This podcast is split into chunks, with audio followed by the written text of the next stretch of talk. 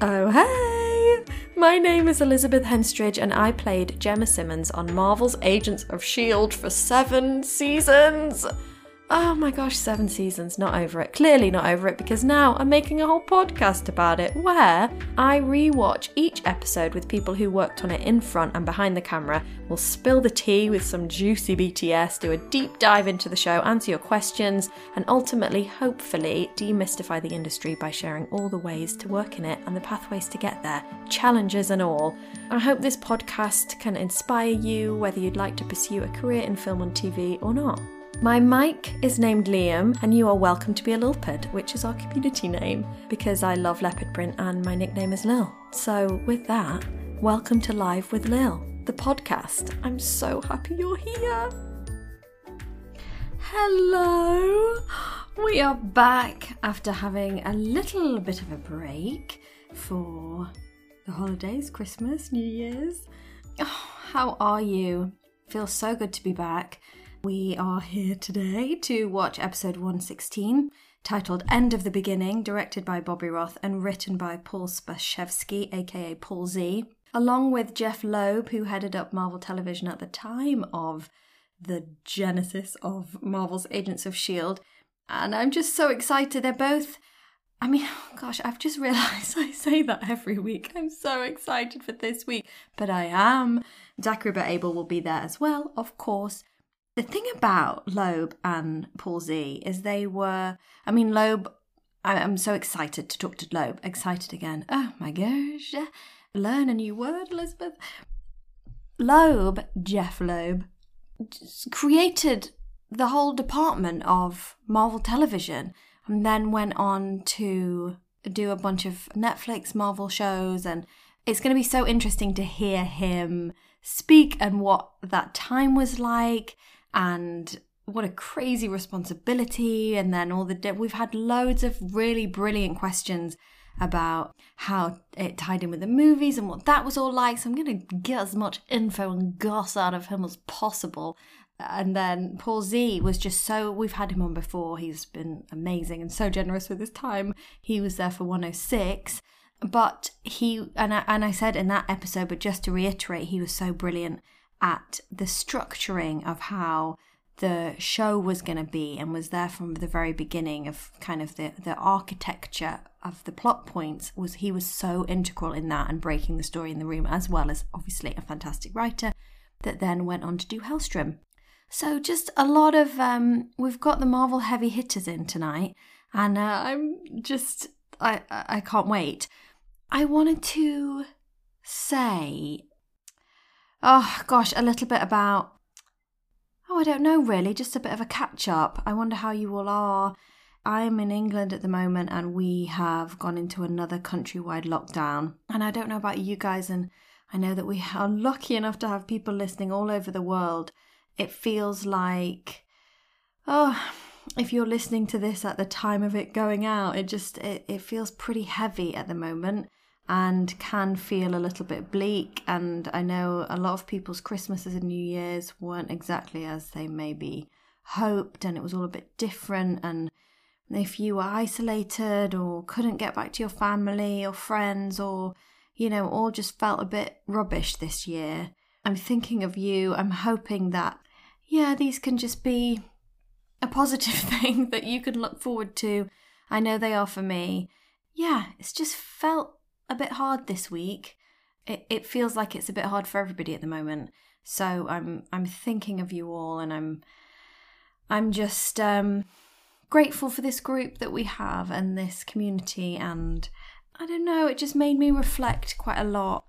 Zach and I were talking earlier today about about the watch alongs and everything and I just if they can help to inspire 10 people to maybe see things as as a possibility for them and to understand maybe a pathway into this industry that you didn't know existed or if it sparks an idea in you that turns into something creative or if it's just a way for you to be able to switch off from oh, the news and and a lot of the things that are happening in the world at the moment then that to me is huge success and fills me with joy and yeah, I'm not quite sure what I'm trying to say, but I think it's that it's tough at the moment. And if you are finding it tough, I feel you.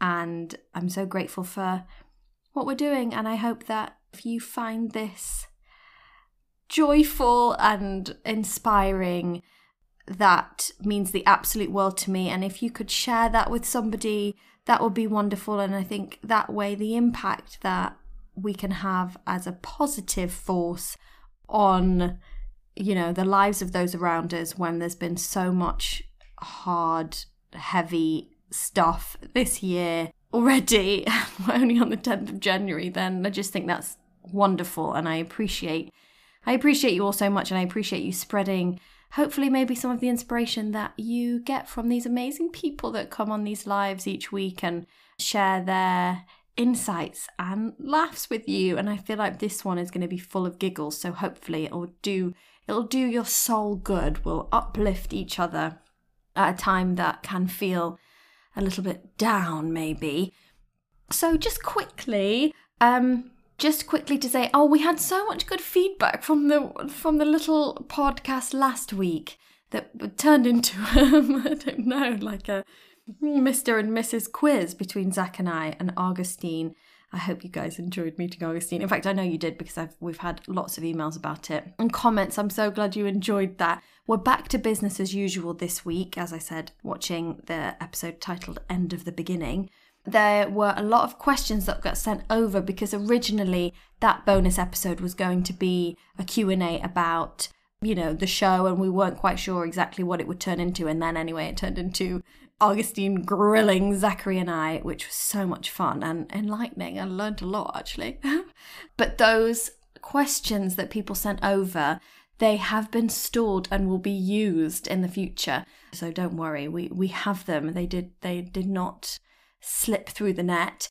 We've also had a little bit of housekeeping. We had an email from Jason who said, I'm such a big fan. Simmons is one of my favourite characters from the beginning. Ah, I'm currently re-watching Agents of S.H.I.E.L.D. and wondered if such a podcast existed. Found this one and got really excited. My concern is this. When I was watching the show on the air, I watched the first four seasons, but life got in the way for the rest of the show. Am I going to get really big spoilers while listening to the podcast? If so, is there at least some kind of warning and time skip before it happens? Thank you so much. Keep up the good work. Jason, I don't think you're going to get spoilers, but I cannot guarantee it. So uh, maybe at the end, I could try in the outro, but oh, that's not much good, is it? But as we are watching season one, you should be okay. We'll try to keep minimal spoilers, but I don't know what the guests are going to say.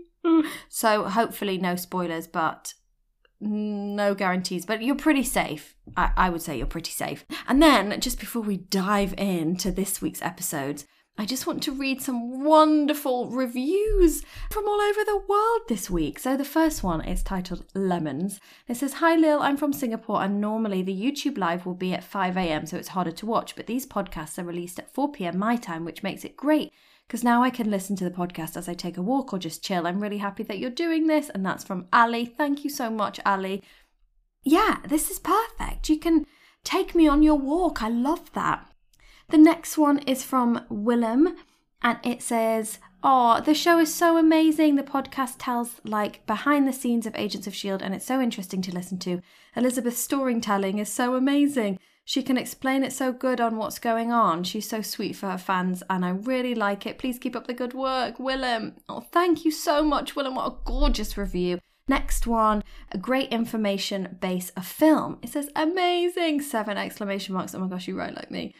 It's a great way to catch up on the missed lives on YouTube on my way to school. Also, it's a base where information and experiences on the film industry is shared, which I think is very helpful for those who are aspiring to be in this marvelous world of film. Truly, it has been a lovely gift for fans since it ended. Thank you, Lil and Zach. Um, thank you so much for your review. Please keep the reviews coming in. We love reading them, and it's six weeks until the end of season one, which means prizes are coming. Uh, so yeah, leave leave maybe your IG handle or some way that we would be able to get in touch with you.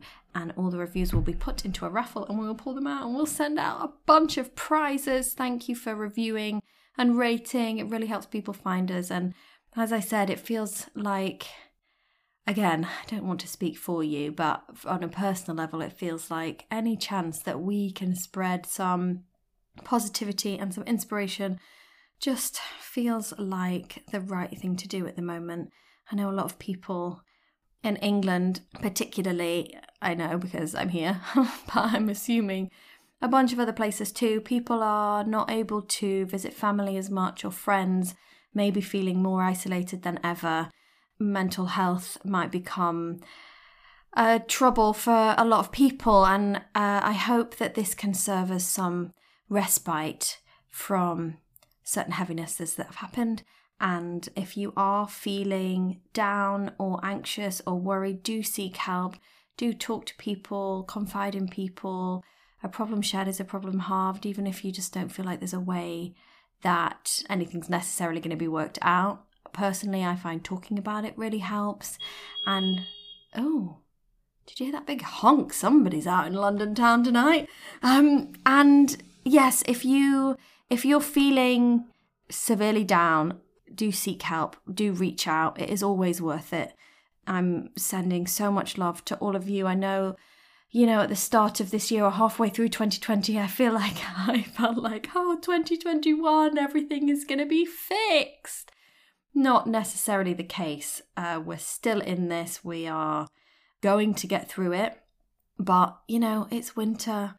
It's COVID is still rampant and we are still, you know, locked down here. And I know everywhere it's all a bit different, but there's certainly an air of worry and concern. So I'm thinking of everybody. I'm sending you love and light. I hope you enjoy this episode. As always, I'm very excited about it.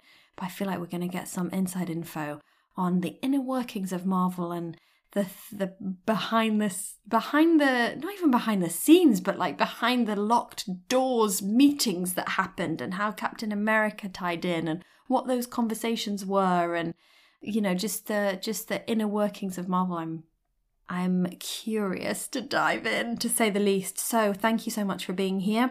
Thank you for all your questions. We've got such brilliant ones this week and a ton that are way above my pay grade, so it might look a little bit different this week in that I'm going to ask some of the Reddit questions to the horses' mouths. Is that right? You know what I mean? Like to the people that could actually answer. Then we'll see how um, how keenly Marvel's got their night night gun trained on this podcast today, and whether they might reveal some things that maybe we haven't heard before.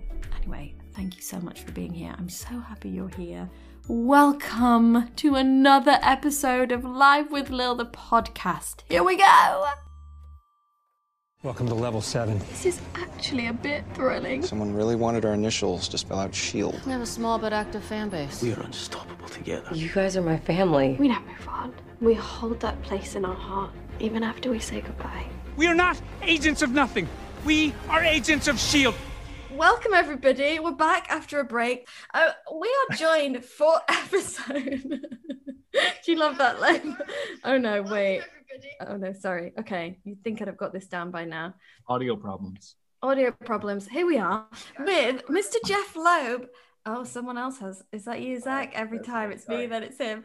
Mr. Yeah. Jeff Loeb, as Hi. was head of Marvel Television at the time of this crazy show. How are you? I'm doing great. I have no idea where I am or what we're doing. But go ahead. You're home, Jeff. You're at home. That's thank you. I appreciate that. Everything's gonna be okay. Okay. We're all in this together. Don't worry, because Paul Zbyszewski is here as well, aka Paul Z. hmm Wrote this amazing episode titled "End of the Beginning," episode one sixteen. Um, and Zachary Burt Abel is here as always, live chat king, and he's going to be bringing in questions from the chat that are on the YouTube. Jeff, that's where they are. Okay. okay. And So the chat is there. lit up today. People are excited to be back. So we've got we've, got a lot of people in got here. huge, huge Marvel heavy hitters in today. So Just, just the one, just the the one, that guy. Yeah. hey, you oh, are That you guy. are. I, I don't know where I am on the screen. I, the gallery view is it? Uh, We're on gallery. Where It's- are you? I'm see on the anyway. These things. This is why. This is why this is um gonna be so fun. It's Let's been a week. It's been a week, yes. So the whole we spoke about this a little bit off air, but the whole point of these is just to bring some inspiration to people, whether you want to be in the film industry or whether this helps to spark some creativity that can help you cope with this crazy, gosh, I want to say crazy year, but we're only on the 10th of January, but it has been not so already but you know we can do this and we're just going to have a fun hour so let's press play now Okay. um Okay, Loeb, what don't does you mean? worry What don't you doing? worry about a thing i'm going to start my I think I, I It's can on- already This feel is gonna be Zach. really- So this is if, if I'm be really watching an hour of Zach, Wait, I'm we very haven't happy. done- Give me a three, Paul's two, got- one, Yeah, and then yeah. and it's on the flip, right? it's on the flip Okay. um can you display your dvd again Paul Z because that's amazing I he's have watching it yeah Blu-ray. These kids, these things were called Blu-rays, and they were physical like discs that you put in a machine. And and the picture quality is actually superior to anything you're gonna And, and you know what was Is great was that Oh, that we didn't get them for free. We had to buy We them from Marvel. I bought that. No, we literally they said to us, these sell for twenty dollars. We'll give them to you for eleven dollars, Yep. including me. And I, You got I 11? worked I didn't get a discount. You only Yeah, well, paid I- 11 for yours? I, I, I, I may be thinking about season two. Yeah, maybe. Yeah, did we have a price cut? right, let's do this. Okay, let's press play on. Well, I'll just I'll just say three, two, one, play. Okay, Okay. ready? Three, two, one, play. Okay, that worked. Playing over there. okay, I think I'm slightly behind, but that's fairly normal. I'm just looking at ah. you. I'm not seeing the show. No, this is what send I it to keep you. Yeah, because of Marvel, we can't play it on the Zoom, all right? So You Jeff, Is it on. YouTube? Where, where is everyone looking at it? It's on Netflix. Everybody watches it along with this. So And can they hear us right now? They can they hear hear me right saying now. I can't see this? Yeah, I think Well, so. how am I gonna This is all comment on it? YouTube. This is, because because most people have seen the show at this point. These are fans of the show, Jeff Loeb. But I have a thing that says view stream on custom on custom live streaming service. No, don't press that. You might mess up our streaming. no, don't do Okay. That. Just don't touch anything. Have your hands where goes Oh, I thought I was going to get a chance to actually watch the show. I was excited. We're not watching the show. We're not watching the show. We're, we're not. Loeb, You're watching the show. to You have it on your DVD. But This it- is- I asked Elizabeth. I blame you for this. I asked you a hundred times, "What are we doing?" You were like, "Oh, it's just going to be fun. It's going to be great." No, this is what you hear. What I That's said the- was, That's a terrible Elizabeth Everything will be fine. And I'm like sitting here going, I, wait, I don't. I want the part where like this is this is Ward. well, I know what happens. Oh my you god. do know what happens. Um, You do. th- This is a huge episode. Um, we had a lot of questions before about how this ties into. This is the week before Cap- Captain Winter America got- Soldier. Winter Soldier got released, Yes. and then obviously there's a big reveal next week. How can you? Was that integral to the whole concept of this show, Loeb? Like, can you talk a bit about how this all came to be? yeah, it it was impossible. I- that's all anybody told us. So this was when we when we first sat down to talk about the show. Um, the idea from the very beginning was that there would be a traitor. That I, it just didn't make any sense that we had six perfect agents, and we knew it wasn't Coulson. Uh, and so we, we had these new faces. We could do anything we wanted with them, or at least we thought. And we, we, we, but the, and when you go back and you look at all of the little pieces along the way, my favorite was when Ward jumped out of the plane in order to grab you because you thought you had the, the virus, wasn't it? Chitauri Is that what it was? virus. It Yeah, was the by Chitauri virus. Also, Yeah. yeah, Um, see, we were doing COVID before there was COVID was cool.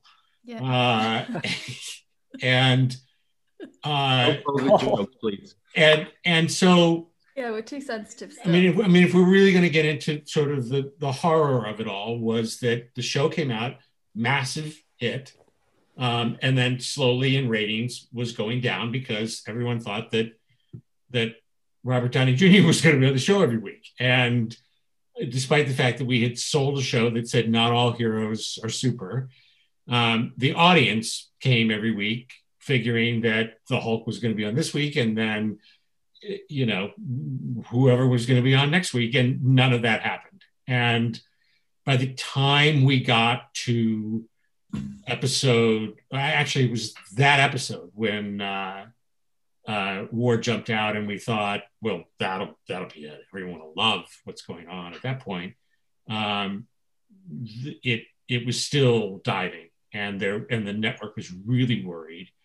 And to give credit where credit's due, Dan Buckley, uh, who was my boss, um, came to us and said, "What's the problem?" And we said, "We're just there's." Most of the people that I'm going to talk about don't work there anymore, so that's why I feel fairly comfortable. Um, but just us too, Jeff. A- ABC didn't really know what to do. It was a show that that they had hoped, like uh, Lost, was going to find an audience that that didn't exist on their network. Um, they were predominantly a network that was known for Scandal and for Grey's Anatomy, and they would tell us that upscale women need to watch the show, and we were, you know, Marvel fans, and and we can all sit now and go, well, everyone on the planet is a Marvel fan, but back when, before Captain America: Winter Soldier came out, it, everything was it was doing really well, but it, it still was mostly fans, uh, and most of our fans were young males, uh, and so we had come up with this idea that there was going to be this traitor, and we knew who the traitor was going to be, uh, and Dan Buckley went to the network and said, if we're going to die, let us die on our own terms. Just no more notes. Just let us make the show that we're going to make. Uh, and uh, Paul can talk a little bit more about the. I just want to one the of the challenges of not being able to say the H word. Well, not just the H word, but there was just in, in concept, there was a resistance to uh, serialized storytelling as opposed to open and closed mysteries. And, you know, the heart of the comic books, you know, wanting to have a cliffhanger and grab the next issue. And, you know, I, it, it was hard to push a serialized element through and to kind of grow up the show a little bit um, over that first season. And it was very much like Jeff said, it was, it took an army of people from this side of the fence to go, please just, we can do this. We know what we're doing. If you let us do it and, and, and we'll, we'll stick the landing. And that did involve literally Dan Buckley. You know, he sat in the writer's room for hours and we talked to him about here's what we need and here are the stories that are coming up on the board. And, and we had to, uh, argue with the network about how we were being scheduled, our air dates, so that we could land an episode the week of Winter Soldier, so that we could, you know, bookend it and, and have a beginning and and and an after that was all serialized and in sync. Because the schedule, network schedules were like, oh, you're going to be off for four weeks, you're going to be here for three weeks. Because when you're making 22, you can't keep up. You can't run 22 in a row. There's just there, there's not enough time because it don't it, it, takes you know nine days ten days to shoot an episode and then you have three weeks four weeks post we don't have that kind of time to turn around where we can shoot 22 in a row and air 22 in a row so you know dan and jeff you know went to the network and was like no this is what we need to make all of this work. And um, and they finally let us do it. And i think you know to to their credit um, I, I think it was a turning point for the show. Well, in, in there were two sort of critical things that you just talked about, which which I was thinking about this morning, which is, you know, now it's such a part of our culture that you can make six, you can make eight. Like people are happy. They're like, oh my God, I I watched the undoing the other night and I'm done. And it it literally was three or four years ago where like if you put on six or eight people would go that's not worth watching mm. Like, I, I, how could it be? It's six parts. Like, I'll watch it some other time. I'll put it on my DVR and do whatever. I'd rather watch 22 episodes of something, which meant that every single time we came up to to uh, bat, yes, that's the word I'm looking for, uh, that that we had to somehow create a Marvel movie every single week. Like we had to have the greatest film of all time every single week for 22 weeks. And anybody who's ever made television will tell you that if you're lucky, two are great, two are good, and the rest of them are just, we hope that you enjoyed the show. Uh, and, but you always swing for the fence. And we just knew if we, if we could get the audience to fall in love with our characters as opposed to wait for Robert Downey Jr. to come on the show, then that would help. Everybody else was yelling at us, no, tie directly into the movies so that the people that watch the movies will watch the television show, which wasn't necessarily true or not true. But this was one particular case where we had a chance to really tie in. We had the H word, which was Hydra.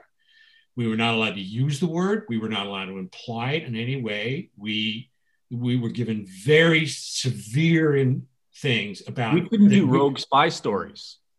Yes, we had we we people who worked for Shield were all loyal to Shield, and because that's the way they were portrayed in the movie, and so we couldn't hint at anything because we would, and we were told this a hundred times, we would ruin Winter Soldier. Yeah. And in terms of the hierarchy of where things are, our little television show, because it was the first one, we hadn't made any of the Netflix shows, we hadn't really put our foot in the ground. This was the first show that we had done th- that everyone was just sort of standing around going, well, we don't know. I mean, maybe Marvel doesn't work on television. So we don't want to damage the, the golden goose, the thing that's actually Yeah. working. People are going to the movies. Um, How was that this- pressure for you, Loeb? Like, how was that to because you started the whole, you know, the department, the Marvel television. How was that? You know, presumably you had a bazillion meetings with the guys over the, you know, on the movie side saying, you know, was it kind of, ha- the, the guys at the movie side needed to worry about the movies. They did not, as far as they were concerned, television was a different division, like games was a different division, like comics was a different division. So Right. what I was doing, fine, you go do that. Uh, Just don't come into our yard. right? Uh, and so all we wanted was okay, fine, give us the characters that you're not using. So that's how we wound up with Daredevil and and Jessica Jones and and and Shield. To be perfectly honest with you, was that Shield existed and it commingled, but we had a secret weapon that we never give enough credit to, and that's Joss Whedon. And Joss had just finished making the Avengers in that, you know there there used to be i don't know paul will know better than i do there used to be at at the end of the super bowl they would go to the most valuable player at the super bowl and they would say what are you going to do next? And he would say i'm going to disneyland and get uh, like a million dollars for saying that. And so you went to joss whedon after making the highest grossing film of all time the avengers and said what do you want to do next? And i was the guy who said you want to make a pilot. And the two of us started talking about shield and he had a real love for clark like a like a personal friendship. And he said i'll only do it if clark will do it. And so i got the fun of calling clark and saying you want to come back to life? And we had to we had to get through that through the the studio because we didn't want to mess up anything on their side. Um, and and that part had to happen. But that wasn't the hardest. The, the funny part, and this is the part that I wanted to say, was that when we went to network, and this person is no longer there, so I'm so glad I can tell the story. we went to network and we said, so we're going to do a traitor story, and it's going to it's going to change everything. Fortunately, we could say it's tied into the movie, so the upper brass was immediately like, "Great, go do whatever you want to do." But the people that had to actually like stay with the show and work with the show said to us, "So, so who's, who's the traitor?" And and we said, "It's Ward." and they said, Spoiler. That's, spoiler alert. If you haven't gotten that Spoiler far. alert, spoiler alert. Uh, and and they and they said, I will never forget. They said it'll never work. And we said, What do you mean? And they said, He's too handsome. And I went, I went, I'm, I'm I sorry, should have what? Brett here. Why isn't he here? He's and and and they said they said yeah the, the audience is going to go no it's a trick it's he's not really i said no he's going to shoot someone in the head it's not like Don't like worry. it's not Yeah, a trick like they'll they'll get it and it will forever change the show and they said we think you're you you should pick a different character and actually they were into you they were like no one will suspect elizabeth because she's so sweet and and that'll play great and we were like yeah and that's not happening she's the person that she is you're right I was expected to be killed off the first season because that's a, just such a No. Whedon-esque thing. It doesn't. No. He doesn't just like kill the. You the know, love affair Cute yes. scientist. No, he kills the love affair. If you're in, if you're in, that's how you die in the show. If you fall in love, you die. That's not true. Look at how long Fitzsimmons lasted. Come on. No, This is true. We Fitzsimmons was all. Yeah, yes, because were I think right. that's I think that's Judge, Judge Jen Maurissa Mm, stepped in and said we're not going to do what everyone expects us to do. Yeah. What came first, Loeb? Did they? Did you go to The Joss chicken or and the egg? say? Yeah, like did you go to Joss and say, "Hey, would you want to do a pilot?" Then go to Marvel and say, "Hey, should we?" Or did did Marvel say to you, "We want you to make TV for us"? Oh no, they we had been in the TV business failing uh, for for two years. Um, we had we had actually we'd written a, a Hulk script with uh, Guillermo del Toro, uh, and we had written Jessica Jones with uh, Marissa Rosenberg, who wound up doing the show on Netflix. Wow. Um, and both of those Yeah. shows ABC passed down. on. They turned Yeah. out. Uh, h- I mean, we had Guillermo del Toro. Like I, like I was sitting there going, I don't even understand what you're doing. Um, and uh, yeah, they didn't want. They were afraid that they wanted like a very soft Hulk, and he wanted to do a very uh, violent show that that would not have Right, worked in right. that world. And and Marissa's uh, Melissa's uh, version of Jessica Jones was very close to what we wound up doing, and they were like, "Yeah, um, you know that blonde girlfriend that she has," and and we were, and then it was Carol Danvers, uh, and uh, and we said, "Yeah." They said, "Could we make the show about her?" And she lives on Fifth Avenue, and she's like has this great life, and then she has a friend who's an alcoholic private detective and we go to her every now and then and we were like no we can't do that. And and so those died. And so they came to us and said you need to, and again these people aren't there anymore. They said you need to bring us something which is undeniable. That was the word that they kept saying. Gosh, what an impossible thing as a creative to and come and up with. And so I went to Dan and said, uh, I said, I have something that's undeniable. Wow. And cool. and and he said, What's that? And I said, Joss. I mean, he's done hit television shows. He's got the biggest movie of all time. They are dying to be in business with him. If he says yes, what do you think? Mm. And so he said, It's worth the ask. I mean, what's the worst? And I mean, if he says no, it's, we're not in any worse position than we're in. Did it and have I- to be ABC? Did it have to? Yes, at the time we were told that we had to feed the mothership first. right because they didn't wanna have- both. Disney owns both, and and Disney didn't want to have their best show on another network. right. Um, even And though they the- had some shows that were made by Fox, like Modern Family is not, and at the time it was not an ABC show. It was a show that was Mm. made by Fox. Now the fact that they bought Fox and now it's all one thing is something else. But Yeah. Well, Can you just explain that a bit of the the the network and the studio, and then as a write so so as a writer, you would write a pilot, and then you go through the pitching process. Can you just explain a little bit? Because I feel like we say on network studio and don't really think much of it, but Uh, okay so the the it, it, it's also it's very complicated in our case because Marvel was also a studio. Um, we weren't just a producer, so that it. But in general, what happens is the, the, a producer or a writer will get together and come up with an idea, and or the writer will spec it. He'll write it for free. Um, he then takes it to a studio, and and you sort of have to think of the studio as the mechanism that's making it. It's the it's the production entity. And but they're not. money- they're putting up the money to make your show. Yes. Um, and and ultimately, at the end of the day, they own the show. Uh, e- except in the case of Marvel, because it's a Marvel character, so Marvel owns the show. Um, and so we became partners with ABC, and uh, we would then go to ABC Network, which is a different, completely different entity. It, it, it's the same as Fox or CBS, or it's a different thing, even though they have the same name. And even though they're in the same building, and even though a lot of the same people work with each other, they were completely different people.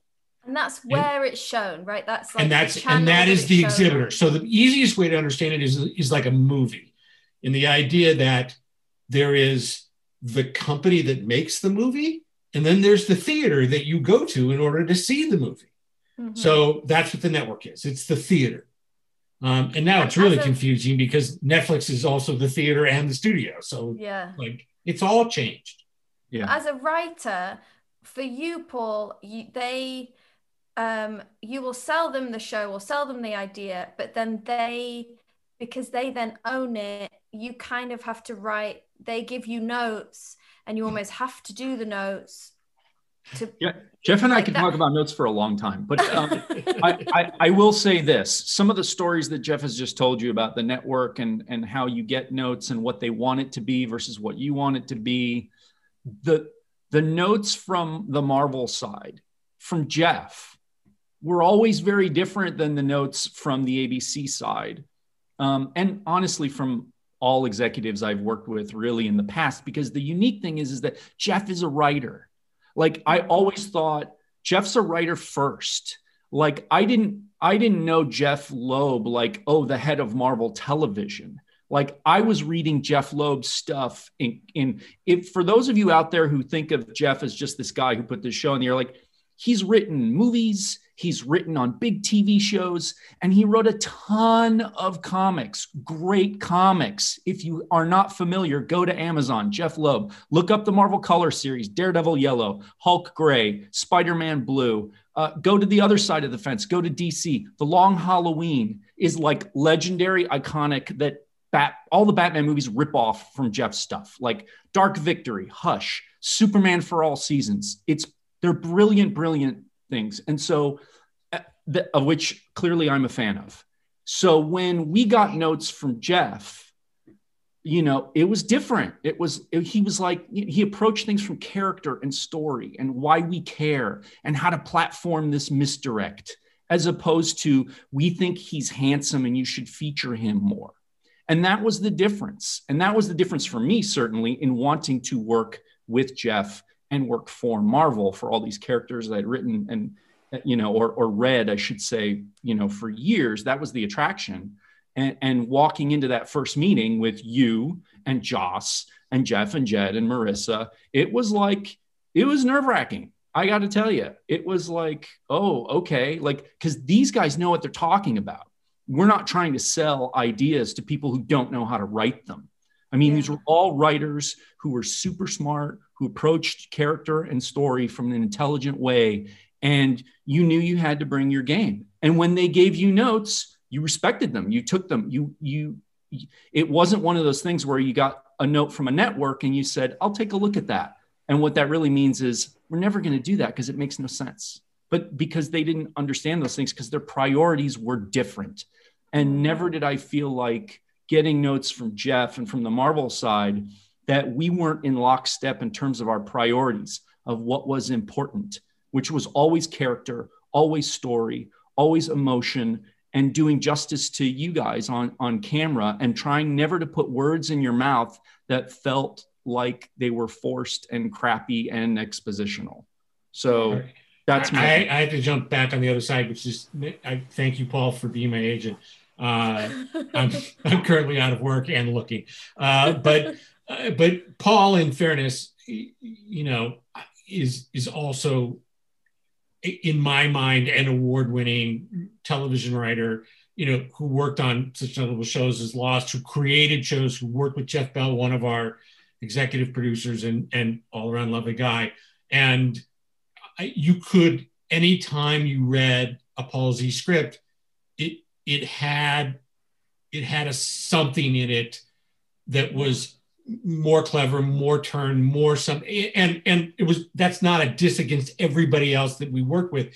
It just you could tell that this was someone who really understood the material and wanted it to be. And that the conversations he and I would have all the time about the show is like I would you have to know Paul to know that this is the, what you're looking at is his happiest face, and and and so he would just look, and I would go what, and he would go, I just want it to be better, and and those are the kinds of people that I like working with. It's just you know it doesn't really matter to me whether or not you read comics or don't, you know whether or not you know who you know Ant Man is. Like it doesn't matter to me. It's just like, do you have passion? Do you really want to tell this story? And if you do want to tell the story, how? Tell me how it would be, which is why, amongst other things, we made an overall deal with Paul. We wound up doing a show called Helstrom with Paul, um, which, is, which, which, which is currently on Hulu. And if you have not seen, you should go and watch and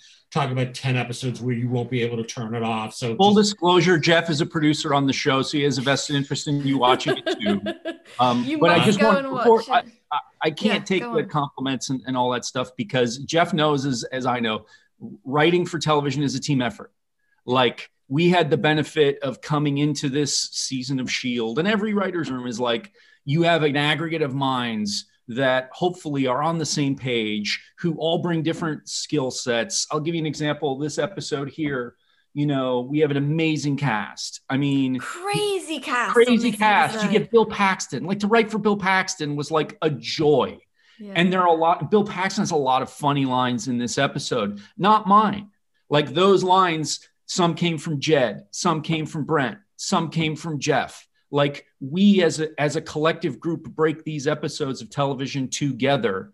And even though my name is on, you know, the episode and, and episodes going forward, like they're built, they're built by, by a group of people who all come to the party, who check their ego at the door, who work together to make the best episode possible.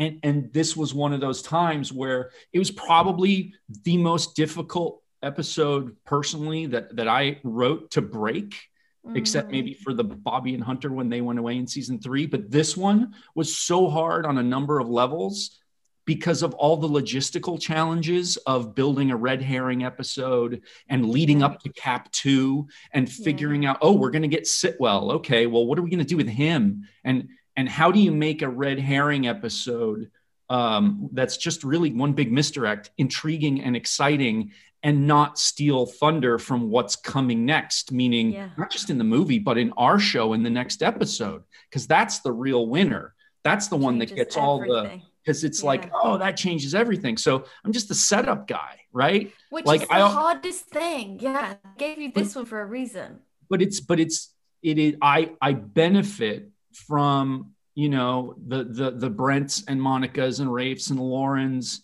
and you know and, and shalisha and jeff jed and mo obviously because we we all had a passion for these stories. And and you know jeff would come in and fight for us. And when you have an advocate at the studio level remember studio represents the money who's making your show. A lot of times the studio is your adversary because they're saying, hmm, you know, faster, cheaper. Like, how do we? And Jeff, uh, you know, we we were about story, and Jeff was about story because he was a writer, and that's that. I can't tell you what a what a benefit that was for us because he was willing to go fight those battles, and he knew how to speak executive, and he knew how to get the things we needed, you know, over the goal line to make these things work, like these these episodes that bookend Cap Two like Yeah. it was just, it was a huge challenge. It was a huge challenge. We, Yeah. we've we've seen this like sort of like exodus to streaming platforms from a, a lot of writer creators.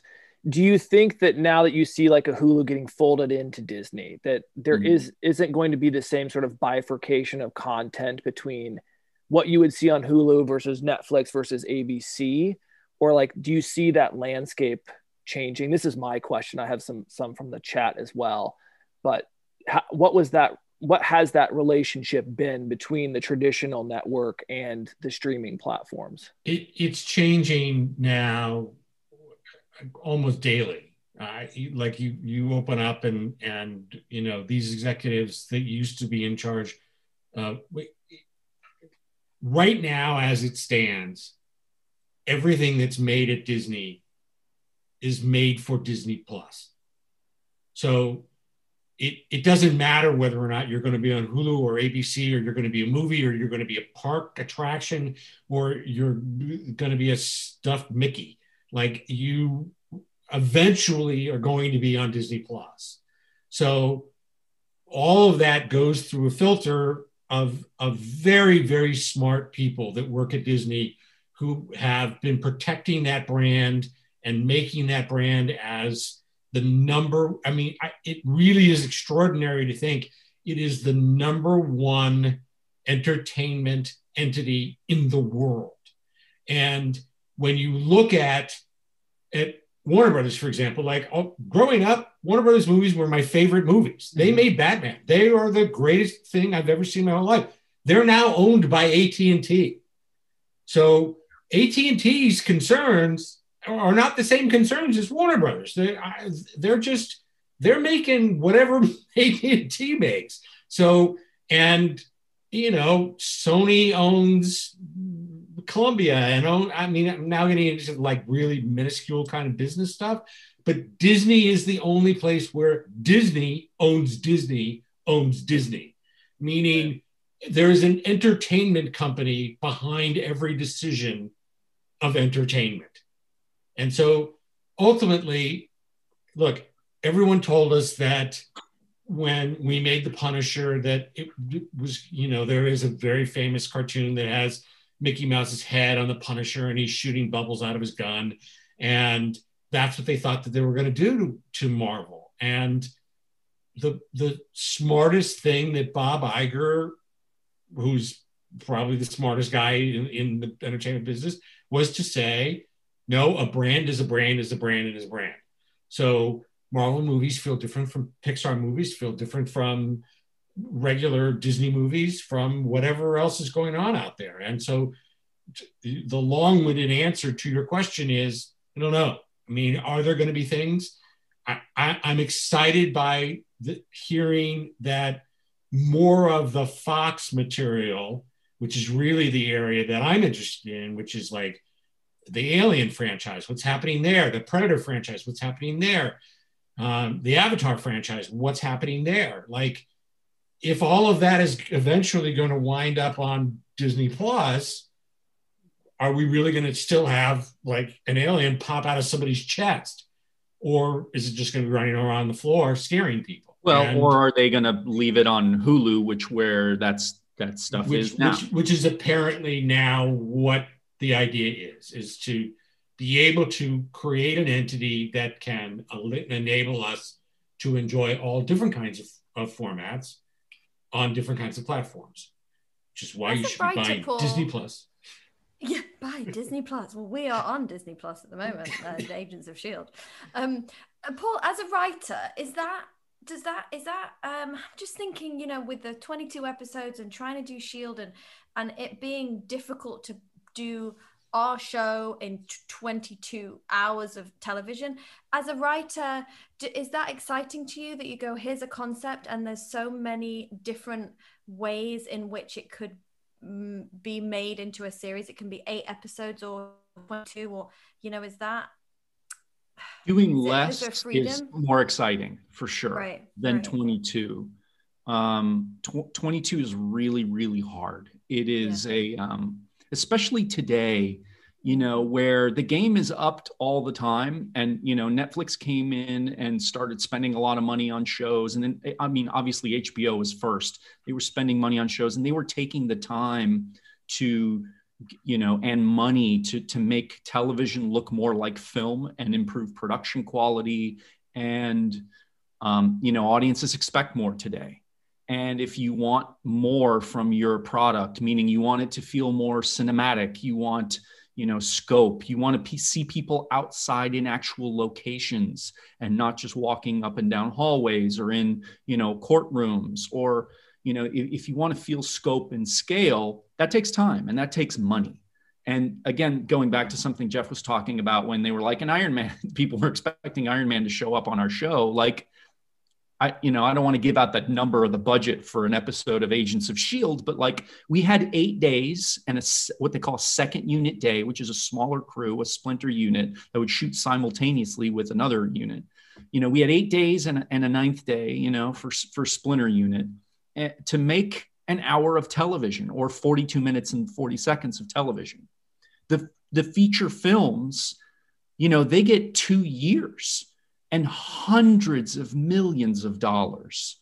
And their visual effects, like they work on them for 10 months, 12 months, a year to get them perfect. And we managed to make all credit to Mark Kolpack, the bus. I'm looking now, you know, yeah. our plane look like a plane on a television budget with television time. Yeah. And I, you know, I thought our show looked pretty darn good for uh, you know a, a show that had not nearly like not even 1% like we used to joke like the budget for one episode of agents of shield was like the craft service budget on you know avengers. It wasn't even close. And so we had to deliver on character and on yeah. emotion and twists. And th- that's where we live and and that's what we did a good job at but we always longed for boy wouldn't it be great if we could go on location and do that? Wouldn't it be great if we could get out of the stages and go you know a little bit bigger or make this action sequence? Let's let's take two three days to shoot this action sequence or let's boy i wish we had like another two months of visual effects time on these effects. Like we never had that. And so by going to cable or streaming you know you're you get more time. You get a little more time and you get a little more money uh, we had a little more money on Helstrom and a little more time on Helstrom than we did on, on Shield, and because we had fewer episodes. Yeah. And because studios and networks are starting to say, we want to compete. We, we want stuff to look like it does in other places and to make it look good. Um, but it's hard because it's a commitment of time and money, both of which, you know, nobody wants to spend if they don't have to. Yeah. And, and, and then something comes along like Mandalorian, and, and you just go, okay, well, that they're just shooting a movie. Like, I, you know, it's yeah, their their special effects are are, and I and then I hear people complain and go, they look cheap. It doesn't look like it, it looks like television, and I'm like, I, I if that's what you think, I don't know what you expect for stuff to happen, and we're going to well, find out. They're all on a soundstage. That's yes. the incredible thing. I mean, yeah. but th- that's also that's a lot of time and a lot of money and a lot of prep work. They pour a ton of money into the Mandalorian. I mean, you just have to oh, look at the talent involved. And so, yeah. again, that's not something that's going to appear on ABC or CBS or you know NBC anytime soon. So, yeah. the game has definitely changed in that sense. Yeah. And and we're going to see for the first time what Marvel Studios uh, with WandaVision on January 15th comes out for the first time, and we'll see what they would have done television so again, it's a different. It was always a different division, except for Carter, which was the only Agent Carter was the only show we did together. And they would look at us every day, the guys there, and go, "So how long do we have to do special effects?" And we would go, "This show airs in like three weeks," yeah. and they would be like, "No, no, no, we, we're we're going to need like six months, and we may need to go back and reshoot some of these scenes." And and and I'd be like, no, that's not what we're doing. Like we're we have to be done by Friday. Yeah. Um, and so it I'm but I'm sure that that these television shows that are on Disney Plus are going to look amazing and they're going to be amazing. So you know, but it, will be a like, different game. Yeah, a different exactly. And you were you were inventing the game in a way. You know, nobody had done a Marvel property for 22 episodes on ABC where the demographic was com- the complete opposite to the IP that you were bringing with Marvel. And I think you know, it's I've worked on stuff since and lucky enough to be working on a project now and you know that there's nothing quite like Agents of Shield when you see how much we did in those eight and a bit days and then that's not to mention the whole you know you come with a script and then there's all the notes and then there's all the changes and then you can have a character then you can't have a character. And you have to oh. somehow oh. make that make that work for to you know because it's one thing to say oh you can't have that line but if you get a character taken away from you on episode eight that happened character I, there were times we had we had entire seasons taken away from us. Like this is what we're going to do. And they would go no. That's sorry. Uh you know we own time travel. Sure. I, what, what, do you mean you own time travel? Like well or, or we have to do it first and then you can have it. Right. I mean there was there was a bit of that. And and, and it was and it was all again it was about it was about making sure that it was established in a way that from a from a economic point of view that you could understand what we were doing. Mm. um, which made it hard. I, you know there, there's no choice about it. But I, on the other hand we did seven seasons at a time when no one was doing seven seasons people were dying in three episodes and couldn't be more proud of it. It was always you know, I've said it a million times. It was always my favorite show. Yeah. And it was also because it was eh, we were such child. a family. Like we were just living over yeah. there at Culver City. People pretty much left us alone. Uh, after, I mean, they were in our faces, but not. There was nobody there. There was no physical person who was haranguing us, which a, a lot of shows have. Oh my gosh, the episode just finished. I just laser focused. We talked, we talked no, none of that. None I haven't asked a single okay. question from the chat. I do have a question that came in on Reddit that I thought was really interesting that kind of does tie into this episode. It's from Emily Jane. It's quite long, but like selfishly, I want to know the answer. So it says, My question for the overallish theme of the clairvoyance, which mm. is mentioned a lot, obviously, in this episode. As early as 104, the team was talking about the clairvoyant power and how there has been no one with that power on the index yet. But the, for the rest of the seven seasons, there were major clairvoyant issues, everything from I mean, uh, half of these things I don't remember. Thomas Nash, this episode, she says, to John Garrett, spoiler fake clairvoyant to all the inhumans with clairvoyance Raina yeah charles hinton robert robin hinton season five and the chronicom season six and seven. Was this a deliberate fake to make all the fans believe that it wasn't going to be a big plot point which ironically became one of the biggest recurring themes in agents of shield that's really an interesting question. Isn't um, that so interesting? Thank it you. It is. I mean, when you when you start mentioning all of the other characters from the other seasons that all kind of had an interest, I think thematically we always liked. I think we liked that those notions of what if you could see the future and what would that be like and what would yeah. you do differently and i don't think we made a conscious effort like there was no link between like robin and her dad at the time to like the clairvoyant. I mean, the Raina thing was definitely a, a, conscious thing that we, you know, we had a real clairvoyant as opposed to the fake clairvoyant because Garrett and Raina were sharing scenes, and we just thought, wouldn't it be an interesting thing that the thing he kept selling, this fake stuff, actually became real for her, and so that definitely carried over from seasons one to two.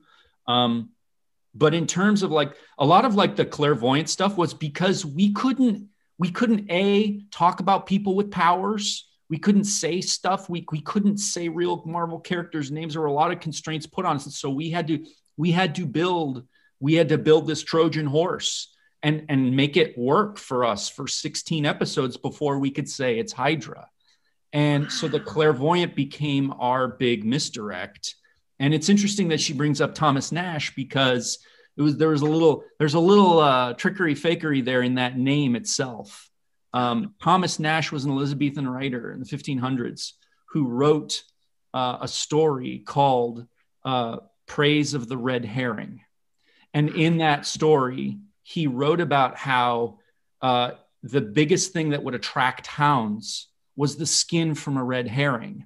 And that's kind of the genesis of that phrase red herring is a decoy that would draw the hounds to the red skin of the of the red herring and that's why i named that character thomas nash and it was Oh funny gosh, because so cool. when I was doing my first pass of notes with Jeff Bell on the script, he was like, I think we could do better on the name for for the character. And then I told him, and he's like, Oh no, that's staying. That that's Yeah. that's staying. And I was always curious as to I wonder if anyone's going to pick this up. I wonder if anyone would pick up that the guy that they're after or whatever, like because it's just a Google search, you know. And Yeah. um, it was one of those little things that you slip in as a writer that you that you just kind of hold dear. That you go, I hope that makes it doesn't get cut, doesn't get changed, and and it stayed. So it's interesting that that person on Reddit brought up that name Yeah. specifically for a clairvoyant. Um, there's been quite a few questions in the chat, Paul, about tips for writers. Would that be one Hmm. of them to? And just with you saying, you know, you obviously had such a, a fondness for that name and it meant something to you. And then, you know, if Bell wasn't Bell, he could have just been like, well, I don't like it. Let's get rid of it. You Yeah. know, would that be one of the tips you might give? Is how, you know, how do you kind of Fight for the things you love. I Mm. mean, that's just, I mean, I mean, Jeff could speak to that too. It's, it's about passion. It's about, you know, that you- you're always going to get notes. You're always going to have to make changes. You're certainly going to get, you know, rewritten as a writer uh, in this business anyway. Not if you're so much a novelist, but, um, and you just, you have to cling to those things that are most important to you because if it becomes 51% theirs, whether it's the studio or the director or the network or whoever, and it becomes 49% yours, your heart's just not in it as much. Mm. And, and you've lost the thing that gave you your passion and your love for it. And that has happened to me a number of times in, in over the years. And um, if you're really passionate about something, and, and it has to be the right thing. It can't be, but like the car really needs to be red. Why? Because I like the color red. Like that's not a good answer. You know, it has to be rooted in some kind of emotion or you know bulletproof logic that it has to be this way because if you pull this one jenga block everything falls apart.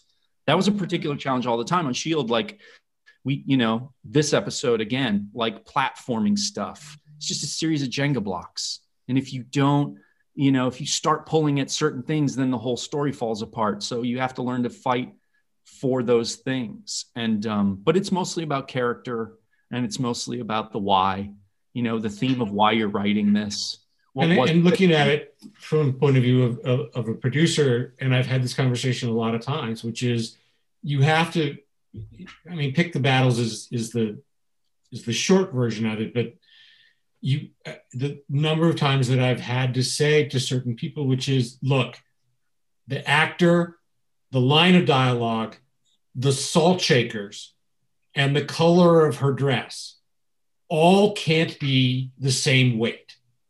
If they are all the same weight, then all you are is a pain in the ass. You're just, you're like, great, go take your own money, go make your own show, don't involve anybody else, make all the decisions yourself.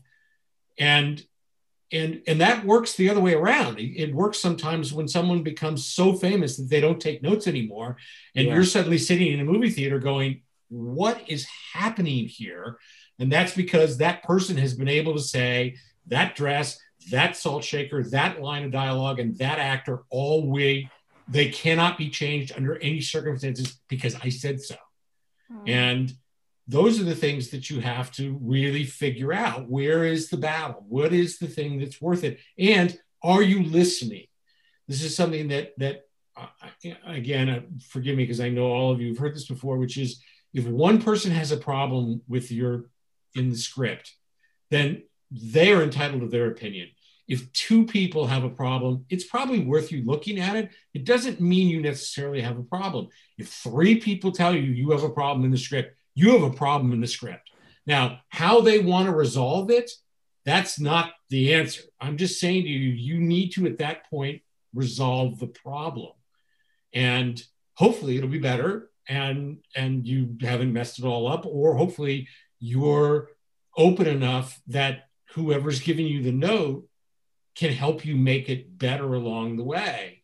You have to have that kind of that's a different kind of passion. That's a passion for your for your project. Um, and then just I get asked this a lot because I've and I've also I've taught writing at USC and my mentor was a man by the name of Frank Daniel who ran the Czech Institute and had a, a, a young uh, director writer by the name of Milos Forman and I'm throwing names around just because I'm trying to prove that I actually know what I'm talking about. But the but what Frank used to say to us is a writer writes. So if if you really want to be in this business, you need to write a page a day. And it can be anything. It doesn't have to be Uh, one story that you're working on consecutively, but he, this is what Frank would look at us and say, if you do this, because part of being a writer is not just talent, it's also discipline. Yeah. If you write every single day one page, you can't cheat. You can't write three pages and then the next day go, well, I did three pages yesterday, so I'll just skip today. Every day you have to write at least one page. At the end, you will have 365 pages. It's math. And you will be a better writer. If a screenplay is 100 pages long, you will have three screenplays and probably a pilot. And you now have the ability to, when someone says to you, Do you have something that I can read? You can say, Actually, I like this script and this script. Or you could write six pilots, or you could write six episodes of SWAT. Like, or, or Jeff, you can also rewrite that one page five days in a row because it's just not good. no, you need to move forward. Uh, There's, you will find that you'll write and then you'll rewrite something and or you'll throw that out and start over again and and all those kinds of things. Um, I, I remember when I was in film school that one day I just I, I did a you know all work and no play makes Jeff a dull boy and I just wrote that and went ha. But it doesn't get you anywhere when you do that. You have to you have to commit that this is what you're going to do and that's and we haven't even gotten to, to the magic of having an agent or a manager or someone who's representing you out there if you're not represented and you don't have anybody that can get your material to this actor or this or the Jeff Loeb who's at Marvel or Paul Z who you saw on this thing, how could I get in my material? Well, you're going to need an agent to do that.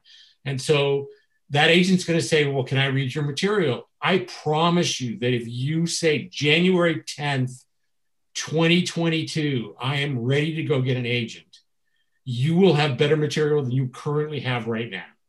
You just will. Um, and so, and and what you're thinking, like the things that I want to write about now are not the things that I wanted to write about 10 years ago. Um, and that has to do with age and things that happen to you personally and things that are happening in the world. Yeah. Like, like I, the idea of, of, you know, what's happening politically and what's happening with trust and what's happening with diversity and what's happening with, with health issues and what's happening to the world. Like the fact that we're all communicating this way, like it changes that movie that you really wanted to make about how the Golden Gate Bridge was built. Like you have to at some point say to yourself, is that still relevant? It's relevant to me. I love the Golden Gate Bridge. It's my favorite bridge in the whole world. I want to write a movie about the Golden Gate Bridge. Okay. For who? And and so those are the things that that change your life as a writer all the time. And sometimes you're halfway through a script and suddenly you go, but I love Margaret. And I and I wrote this movie because I hated Margaret. And so now I'm halfway through. Do I finish this movie where I killed Margaret 14 times? And so I, you know, those are the things that happen. That's I'm not sorry, Margaret. at all. That's not Yeah. at all. Sorry to all the Margarets out there. No, That's But, really uh, My sister's name is Margaret. Jeff. Thank yeah. you. Uh oh. Yeah. No, our dog's uh, name is Margaret. I will add one thing to what Jeff said about just writing every day. There's also a quote from Stephen King who says, "Never trust a writer who has written more than he has read." And and so, in addition to writing every day, read and and and binging TV shows on Netflix doesn't count. Like, look at the written page. You can now buy like scripts on Amazon of popular TV shows and stuff. Like, there's compilations and there's drafts and you know, not just scripts but novels and like you know, read. Just see what's out there and how how the words on the page are crafted depending on the format because writing a writing a novel is very different than writing a, a treatment for a tv show or an outline or a script or a character biography or or or. There are many different uh, kinds of writing that you have to uh, uh, be proficient at in order to make it in this business. And and you know writing a pitch figuring out how to organize your thoughts in a way that you can communicate them effectively in a certain amount of time. That's writing. Um, it, so so reading those things and, and seeing what other people have written to me was very helpful. I mean, one of the first things I did when I was out here and I just started doing it was I went to the Writers Guild library which is open to the public. And you go and you can wow. you can look at a script and t- sit at a table like a library and check it out and and just sit there and read it. And i read the fugitive and and, and i read sunset boulevard and i read i mean there's just there's a ton of stuff out there. So i would also give that piece of advice is is read as well as write. There's so much power there as well. I think uh, it, during this time it can feel like we're we can all be powerless and we're all going through something so profound. Everybody is having a different hardship version of 2020 and now going into 2021 and that makes me a bit emotional to hear you know read and write they are you know if you're privileged to be able to do both and you can do it every day then yes this is potentially going to be another very challenging year. But when we get to this time next year, there's no reason that you can't have the knowledge of how to do a pitch and then write the pitch and have the script to go with it. And this, there's, um, there's a huge, there's a huge amount of hope in that that I think is. Well, I, I look, I look at it from a very practical point of view, which is what the hell else are you doing? Like, sure. I, like I, we're all in lockdown. We're all like, I, you know, Paul's in his basement. I'm in an empty house. Like, like you know, if you don't come out of your, you know, out of the storm cellar, Dorothy, and at the after the tornado goes by, and and have the Wizard of Oz as your story, then what did you do? Um, and and that's really important if that's what you want to do. You know, by the way, I know people that are learning how to, you know, make sourdough bread. I know people that are are are building entire, you know, farms in their backyard. Great, go do that. Or learning but, a new language, Jeff. Learning a new language, yes, as my French gets worse every day. Uh, but but if you like, if this is what you really want to do, if this is the business, if you're looking at Paul today, going, "Wow, like I I would kill to have that guy's career. Don't kill Paul. Uh, but you know, then now's the time because there isn't anybody to tell you, well, but but who's going to take out the garbage? Or or but wait, you've got to flip those burgers, or you you know, it, there's so many people who have so many opportunities right now to reinvent themselves and I, mm-hmm. you know, it's it's not me who said it, but somebody else said, you know, Los Angeles is a town which is built upon people who all they do is reinvent themselves. Not necessarily for the better, but uh, but if if you're going to be in that business, that's that's the way it is. And I, we're probably being heard all around the world, and and you know, somewhere in Paris, someone's going, I don't need to go to Los Angeles to make movies, and I go make movies in in Budapest for all it is, but I'm just saying that if this is the thing that you want to do, and, and Elizabeth, like, I, like, I never would have suspected in a million years that the person who came in and read for the part of Simmons was going to come to us and say, I want to direct an episode. And, and pretty terrific. All episode. of the work that you did, you needed to do in order to make that happen, shadowing people, asking questions, looking, and God knows what else homework that you did in order to do that. And and then to do a superb episode on top of everything else so that you could literally now say to somebody, yep, this is me. I'm like, I'm holding it as though you could hold it. Uh, this is my episode. I like you you've you're now no longer an actor. You're now an actor director. Um, you're right. It, that's very kind of you to say that, but it is the little by little. It's the it, it's the it, it's the compounding effect of those of those very deliberate um, a dedication to something that before you know it you've got the whole picture. You just paint one brush stroke a day. And i think that's that's really and that does something for your mind as well to to have achieved something that's doable put it into bite-sized chunks. Um, this was just i feel inspired from my cells to my skin. This was just so wonderful. And um, I feel like we've gone pretty over already. Um, they have they given away episode 17 yet? Is it still running? it's still yeah. going. Um, I've given out the Zoom link and I'm just going to invite a, a, hundred people, which is my limit, to just wave so that we can see your faces and we'll just wave goodbye for a couple of minutes. Um, Loeb, Paul Z, thank you so much. Zach, this is one of the, best. You're amazing. Just, oh my gosh, I could con- just go on and on. Constant stream of really incredible information. I I abandoned my post just to like listen. It was amazing. Well, you so guys thank, are awesome. I'll, always love talking to you guys.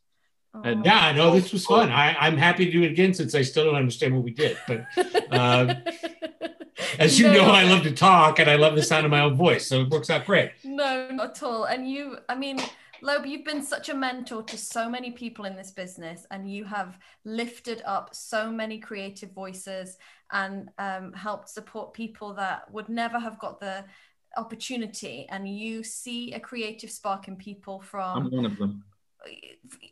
For sure. And from all across the spectrum of, you know, you see people's talent, you don't see anything else about them in, and in a good way, you know. And I think uh, we need more people like you. And I'm so grateful that everybody on this screen has been impacted by you um, in a very, very positive way. So thank you for being here. It's a well, I, I appreciate here. that. It, it, it's a two way street. I, I, I get so excited by.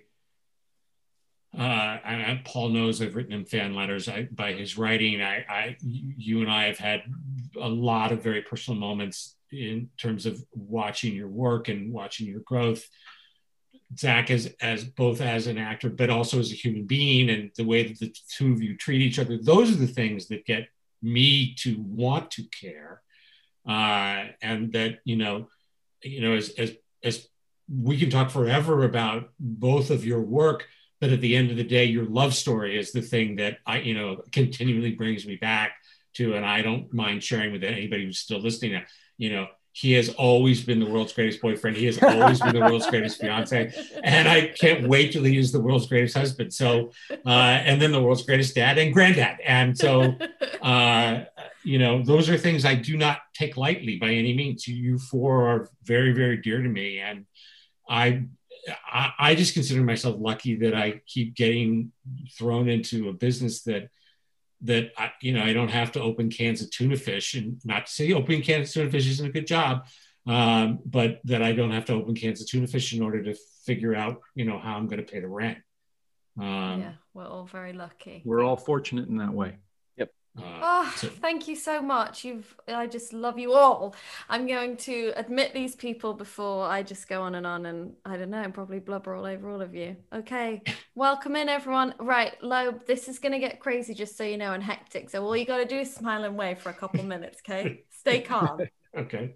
Thank you, everybody. Thank you, Paul. Thank you, Loeb. Thank you, Zach. Thank you, Zach. Right. Here everybody comes. Hi. Hi. Hi. Hi.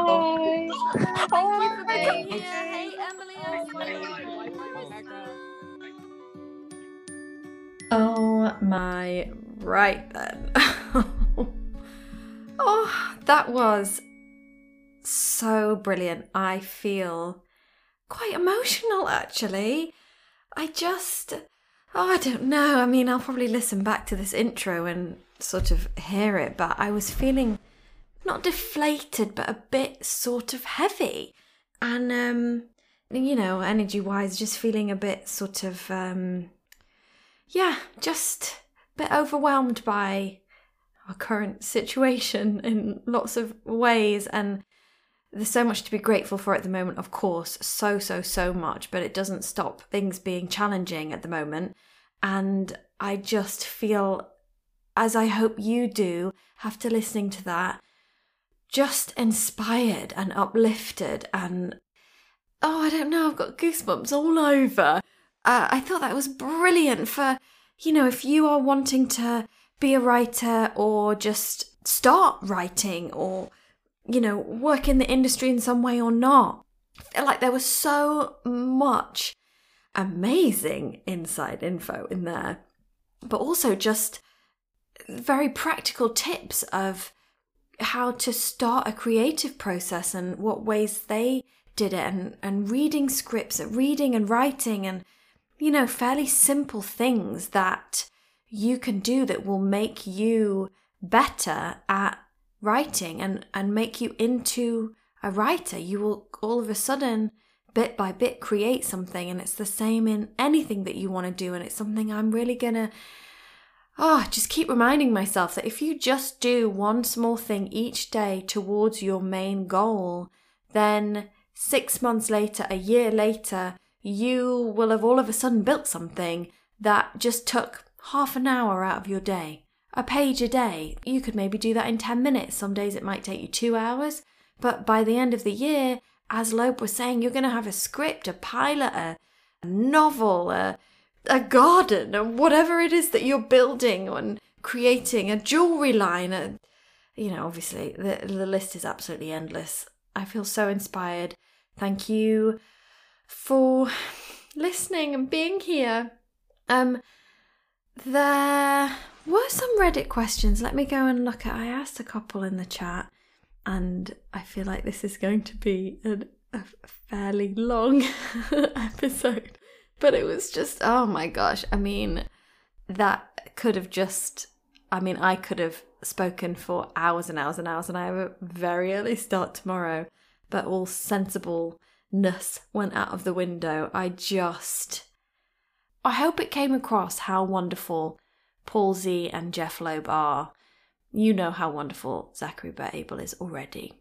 But they really champion talent and have such a deep care for stories and the unsung hero and heroine and seeing something special in you and really, really wanting to bring that out and collaborate. And they've both experienced massive gains and massive losses, and they are just the real deal. And I, feel so oh, I just, it, it's just a dream come true to be able to have them on a Zoom for an hour and for you to be able to hear them. And I feel so lucky to have gotten to work with them and be mentored by both of them and really have learned so much that it's just so, oh, it's just freaking amazing to be able to share that even just for an hour. So there are a couple of questions. Oh my gosh, this is what I meant to ask. Huffer123 asks, I've always been intrigued by the names of the episodes and how they manage to be so different and unique yet fit the episode perfectly. How are the names chosen and who does? I don't know. I think a lot of the time they're from lines of the episode, but I did notice in this episode Garrett says turn, turn, turn at one point, which is the title of next week's episode 117, which is an extremely pivotal episode of the show that we actually spoke quite a lot about in this one after I said at the start there might not be any spoilers, but as Jason was saying about the spoilers, he's seen up to episode four, so um, I think that's okay that we'd had a little spoiler in this one. Oh, I think I'm going to leave it there. I love you all and I love you for being here and listening. I hope you enjoyed this one. Do give us an email and let us know what you thought and how it was. We'll put the email address on the show notes show notes show notes and thank you so much for your ratings and reviews we love reading them we've recently discovered how to see all the ones that are international so that is very exciting at the end of this season uh, watching of episode of Agents of S.H.I.E.L.D. My gosh, my words. I have no control over the order they are coming out, so apologies for that. We are going to do a raffle and pick some winners of our favorite reviews. So, you know, let let the reviews continue and you never know, you might get a fancy amazing prize. Thank you for being here. Have I said that enough times? As we go into this new year 2021, I am going to take some of the some of the tips that we had from today's session and do a bit of writing every day. Um, whether you want to be a writer or not, I feel like even just journaling, it's it's a really good way to process a lot of the massive things that we're wading through in life at the moment. Sending you all love and light. Thank you for being here. I'm so happy that we're back. See you next week for episode 117 Turn, Turn, Turn, which was just a huge episode in our Agents of S.H.I.E.L.D. journey. Wishing you the best. See you next week.